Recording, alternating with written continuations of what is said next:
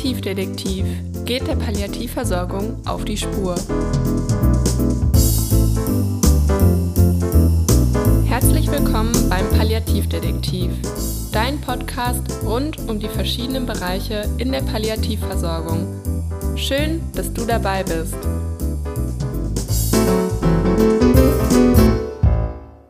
Mein Name ist Chantal und heute ist Dr. Jörg Kuno bei mir zu Gast. Herr Kuno ist Internist, Palliativmediziner und Gründer der Palliativakademie Bamberg. Und darüber wollen wir auch heute sprechen. Lieber Herr Kuno, bitte stellen Sie sich doch einmal zu Beginn kurz vor. Was sollte man denn alles über Sie wissen? Also mein Name ist Jörg Kuno, das hatten Sie ja schon freundlicherweise gesagt. Ich glaube, das Wichtige, was man wissen muss, ist, dass ich Palliativmediziner aus absoluter Leidenschaft bin und mein Credo ist, Palliativmedizin ist Lebensmedizin. Das heißt, mein Schwerpunkt, mein Fokus in der Behandlung, aber auch in der Lehre, im Unterricht, in der sozialen, medialen Präsenz ist, dass wir nicht nur vom Sterben sprechen, sondern vom Leben, weil erst wenn das Herz aufhört, ist der Mensch tot und bis dahin lebt er. Und den Anspruch habe ich in der Versorgung, dass wir uns um lebende Menschen kümmern, die Anspruch oder die den Wunsch haben nach Lebensqualität, Lebensfreude, Genuss. Und ich sehe das als große Aufgabe der Palliativversorgung, den Menschen ein gutes Leben bis zuletzt zu gestalten und nicht nur permanent über die letzte Lebensminute und das eigentliche Sterben zu reden. Ja, das ist sehr schön. Sie haben gerade schon angesprochen, es gibt eine Lehre. Wir wollen ja auch heute über die Palliativakademie Bamberg sprechen. Was ist denn überhaupt eine Palliativakademie? Also eine Palliativakademie ist, was unsere Akademie angeht, eine Institution, in der wir Menschen die in dem Umfeld von Palliativcare arbeiten, also die schwer kranke, sterbende Menschen am Lebensende begleiten, ähm, die sozusagen die Qualifikation jetzt zu erwerben wollen, weil nur weil ich es möchte, kann ich es ja noch nicht automatisch. Das heißt, in der Pflege, in der Medizin, in der Trauerarbeit braucht es Qualifikation, braucht es Unterstützung. Und diese Menschen wollen wir qualifizieren. Wir qualifizieren die Pflegekräfte nach dem vorgegebenen Curriculum der DGP. Wir qualifizieren die Ärzte nach den Vorgaben der Landesärztekammer, der Bundesärztekammer und dem Kursbuch der DGP. Und ähm, wenn es um Trauerarbeit und Trauerbegleitung geht, dann ist es so, dass wir ein eigenes Curriculum entwickelt haben, Trauerarbeit als Familientrauerbegleiter, um dann vielleicht sogar noch mal speziell auch in die Sternenkinderbegleitung reinzugehen. Und seit wann gibt es die Palliativakademie? Seit 2018 und ähm, haben am Anfang relativ klein angefangen mit, mit Thema Kommunikation, Demenz und haben aber dann gemerkt, dass der Anspruch auch an uns von außen war, ihr müsst unbedingt mehr in die Tiefe gehen. Und dann haben wir 2019 die ersten Palliative Care Pflegekräfte ausgebildet und sind aber jetzt auch in der Ausbildung, Weiterbildung für die Ärzte mit dabei. Mhm. Und wie lange dauert so eine Weit- und Fortbildung? Also die Ausbildung zur Palliative Care Fachkraft setzt erstmal voraus, dass die Menschen eine exam examinierte Alten- und Pflegekräfte sind, auch nach der generalistischen Ausbildung. Und dann dauert es viermal eine Woche, viermal 40 Stunden, eine 160 Stunden Ausbildung, die bei uns in Bayern mit der Erstellung einer Facharbeit endet. Und die Ärzte machen auch viermal 40 Stunden, auch 160 Stunden insgesamt. Bestenfalls ist beides immer über ein Jahr verteilt. Also am besten ist ein Jahreswechsel dazwischen, damit genug Zeit zwischen den Modulen ist, um ähm, darüber nachzudenken, was man beim letzten Modul gelernt hat und es in die tägliche Arbeit zu integrieren. In Bayern ist es so, dass die Ärzte dann um zum er zu Erwerb der Zusatzbezeichnung Palliativmedizin noch eine, Fach, äh, eine Zusatzbezeichnungsprüfung ablegen müssen. Mhm. Was ist das für eine Prüfung? Vor der Landesärztekammer, vor einem Prüfungskomitee, ein Vorsitzender, zwei Experten, die dann in einem kollegialen Gespräch miteinander sozusagen abprüfen, ob derjenige die Qualifikation erworben hat, tatsächlich. Ja, verstehe. Und warum ist es überhaupt wichtig, diese Aus-, Fort- und Weiterbildungsangebote im Kontext der Palliativversorgung anzubieten? Naja, Sie müssen sich vorstellen, ähm, dass ursprünglich die Palliativversorgung ja ganz arg auch in die hausärztliche Tätigkeit mit involviert war. Und durch die zunehmende Spezialisierung, aber auch in den verschiedenen Krankheitsbildern, braucht es immer wieder auch die Fähigkeit, auf mögliche neu entstandene Symptome einzugehen. Und wenn Sie, wenn Sie schauen, dass jeder Mensch sehr individuell lebt und sein, nach seinen eigenen Wünschen und Bedarfen lebt, so ist es eben dieses Leben auch bis zuletzt sehr individuell. Da braucht es dann auf der einen Seite natürlich Standards in der Schmerztherapie, in der Symptomlinderung, aber eben auch die Fähigkeit, auf das jeweilige individuelle Bedürfnis einzugehen, um dem Patienten dann gerecht zu werden in der Versorgung. Wie ist das denn jetzt, wenn ein Hörer oder eine Hörerin unsere Podcast-Folge hört und sich schon länger damit beschäftigt hat, vielleicht so eine Fort- oder Weiterbildung zu belegen? Was kann diese Person denn dann machen? Also es gibt ja natürlich nicht nur die Palliativakademie in Bamberg, es gibt ja regional ganz viele Anbieter. Das Wichtige ist, dass er natürlich schaut, ob die Kurse, die dort angeboten sind, auch zertifiziert sind. Also ne, das, das so klar heißt, wenn er dann dort Zeit und Geld auch investiert, die Kurse kosten ja auch Geld, dass er am Ende ein Zertifikat erwirbt, mit dem er sich beruflich sozusagen auch ähm, äh, einbringen kann. Also gerade in der ambulanten Palliativversorgung oder auch in der stationären Palliativversorgung, da ist aber etwas niedriger geschaltet, aber in der ambulanten Palliativversorgung braucht es unbedingt die Qualifikation Palliativ Care für Pflegekräfte und es braucht die Qualifikation Palliativmedizin als Zusatzbezeichnung für die Ärzte. Das muss natürlich schon als Basis haben, dass die Ausbildung derjenige gemacht hat, auch zertifiziert ist, sonst wird sie nicht anerkannt.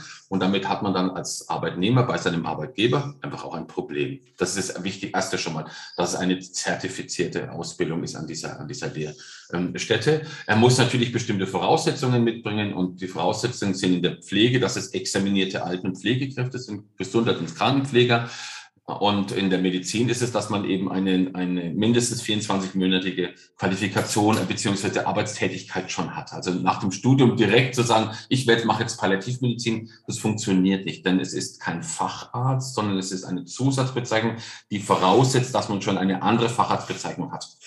Mhm. Ich habe mal auf der Internetseite der Palliativakademie Bamberg geschaut und habe dort den Palliativ-Talk aus dem Hain gefunden. Den soll es ja jetzt auch in 2022 wieder geben. Genau. Da rufen schon die Menschen an. Da rufen schon die Menschen an, genau. Was genau steckt denn überhaupt dahinter? Es steckt dahinter, dass wir ein ganz niedrigschwelliges Angebot machen wollten für Menschen aus dem Umkreis. Also Umkreis ist mittlerweile sogar 30 bis 40 Kilometer, in dem den, den Gästen die Möglichkeit gegeben wird, ein wenig ähm, über ihre Sorgen, Ängste zu sprechen oder zu hören, dass andere Menschen Sorgen, Ängste haben, nicht im voyeuristischen Sinne, sondern im sich selbst öffnenden Sinne zu sagen, okay, da gibt es Menschen, die haben ein ähnliches Schicksal. Wie kann ich, wie kann ich diese Information oder diese Gespräche für mich nutzen, um daraus zu erstarken?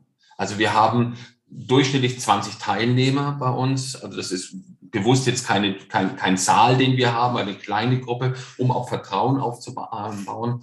Wir starten, das macht ein, ein Seelsorgerkollege von mir und ich, wir starten mit einem Impuls meistens, einem Impulsgedicht, eine Impulsgeschichte und daraus resultiert dann eine offene Gesprächsgruppe, deren Thema wir gar nicht festlegen, deren Thema sich von alleine ergibt. Und dann entstehen ganz viele, ganz viele Informationen oder kommen ganz viele Informationen von Patienten, von Patienten zum Teil, die dort sind, aber auch von Angehörigen, die dann sagen, bei mir war es so, bei mir war es so. Und wir moderieren dann diese Gespräche.